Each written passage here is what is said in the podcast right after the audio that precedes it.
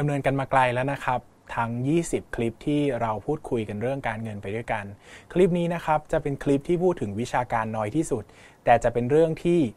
พี่นะครับขอเรียกตัวเองว่าพี่ละกันอยากจะเล่าให้ทุกคนฟังที่สุดนะครับว่าจริง ๆ แล้วเราหาเงินไปทำไมนะครับ ฟังแล้วดูอาจจะเป็นเรื่องที่ดูแบบ แปลกไปสักหน่อยนะครับ แต่จริง ๆ แล้วอยากให้ทุกคนเข้าใจจริง ๆ ว่าอย่างตัวพี่เองนะครับก็เรียนจบด้านเภสัชมานะครับแล้วก็ผันตัวมาเป็นนักลงทุนนะครับแน่นอนว่าจริง ๆ แล้วเนี่ยพี่ก็มีงานประจำของตัวเองด้วยนะครับแต่ก็ลงทุนไปด้วยในเวลาเดียวกัน การลงทุนเปลี่ยนชีวิตพี่เยอะนะครับ พี่ลงทุนมาได้ 5 ปีนะครับทุกวันนี้นะครับพี่มีอิสรภาพทางการเงินแล้ว การมีอิสรภาพทางการเงินหมายถึงว่าเราสามารถเกษียณได้เลยนะครับ ไม่ต้องทำงานอีกแล้วก็คือนำผลตอบแทนจากเงินลงทุนเนี่ยมาใช้ในชีวิตประจำวันได้เลยนะครับคำถามคือพี่หยุดทำงานหรือเปล่าคำตอบคือพี่ไม่ได้หยุดทำงานนะครับ พี่ยังใช้ชีวิตแบบเดิมทุกวันยังทำงานแบบเดิม ทุกวันนี้พี่มีเพจทางการเงินของตัวเอง แล้วก็ได้ทำอะไรหลาย ๆ อย่างนะครับ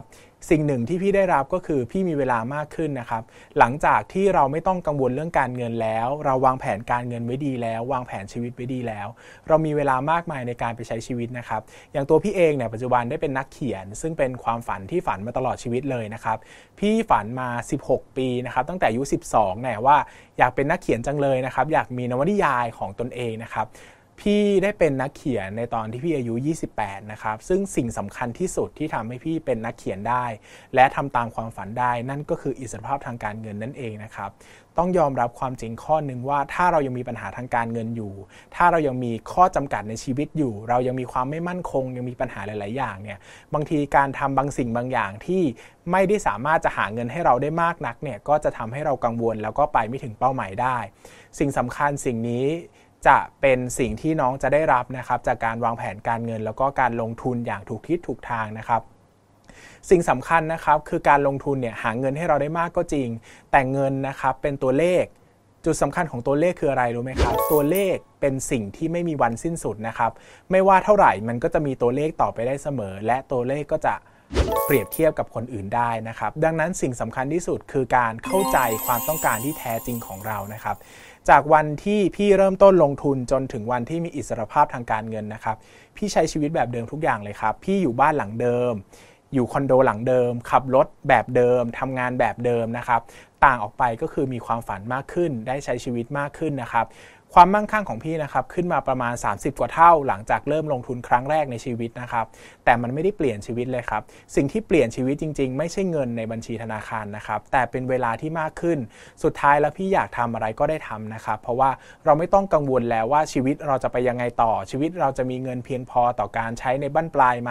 ชีวิตเราจะต้องทำงานเติบโตก้าวหน้าในการงานการอาชีพเท่าไหร่ เพราะว่าสุดท้ายแล้วนะครับการลงทุนช่วยชีวิตพี่ไว้ พี่อยากจะบอกให้ทุกคนนะครับสนใจการเงินเถอะสนใจการลงทุนเถอะนะครับ เพราะว่าในวันที่เรามีเงินมากเพียงพอแล้วเนี่ยสิ่งที่เราจะได้รับไม่ใช่คอนโดหรูหรา ไม่ใช่เครื่องบินเจ็ตส่วนบุคคลนะครับไม่ใช่การเป็นเศรษฐีมหาเศรษฐีที่ใครๆก็รู้จักนะครับ เพียงแต่เราจะมีอิสรภาพที่แท้จริงนะครับ เราจะเลือกทำอะไรก็ได้ เลือกไม่ทำอะไรก็ได้ อยากจะทำตามความฝันแบบไหน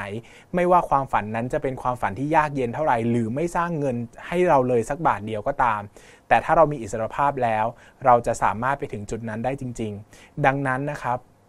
การเงิน การลงทุนสำคัญมาก ไม่ว่าคุณจะเป็นใครก็ตาม น้องจะเป็นใครก็ตาม สนใจเถอะศึกษาเถอะนะครับคอร์ส 20 คลิปนี้อาจจะไม่ใช่การเงินการลงทุนทั้งชีวิตที่น้องควรจะรู้ เรื่องนี้ใหญ่มากครับ แล้วก็ไม่สามารถสรุปให้จบได้ภายในเวลาสั้นๆ แต่พี่รับประกันได้เป็นอย่างยิ่งว่าเนื้อหาที่น้องได้เรียนทั้ง 20 คลิปนี้ คือส่วนที่สำคัญที่สุด แล้วก็เป็นแก่นเป็นประเด็นที่สุดในเรื่องการเงินและการลงทุนที่น้องต้องรู้แล้วนะครับ ถ้าน้องอยากศึกษาต่อพี่แนะนำให้น้องเข้าไปศึกษาต่อได้ที่เว็บไซต์ของตลาดหลักทรัพย์แห่งประเทศไทยนะครับ จะมีการสอนวางแผนการเงิน การสอนวางแผนในกองทุนรวม แล้วก็สอนวางแผนในการเงินในตลาดหุ้นนะครับ มีหลายอย่างมากๆเลย แล้วก็เป็นคอร์สฟรีจำนวนมากที่เรียนโดยไม่ต้องใช้เงินสักบาทเดียวนะครับ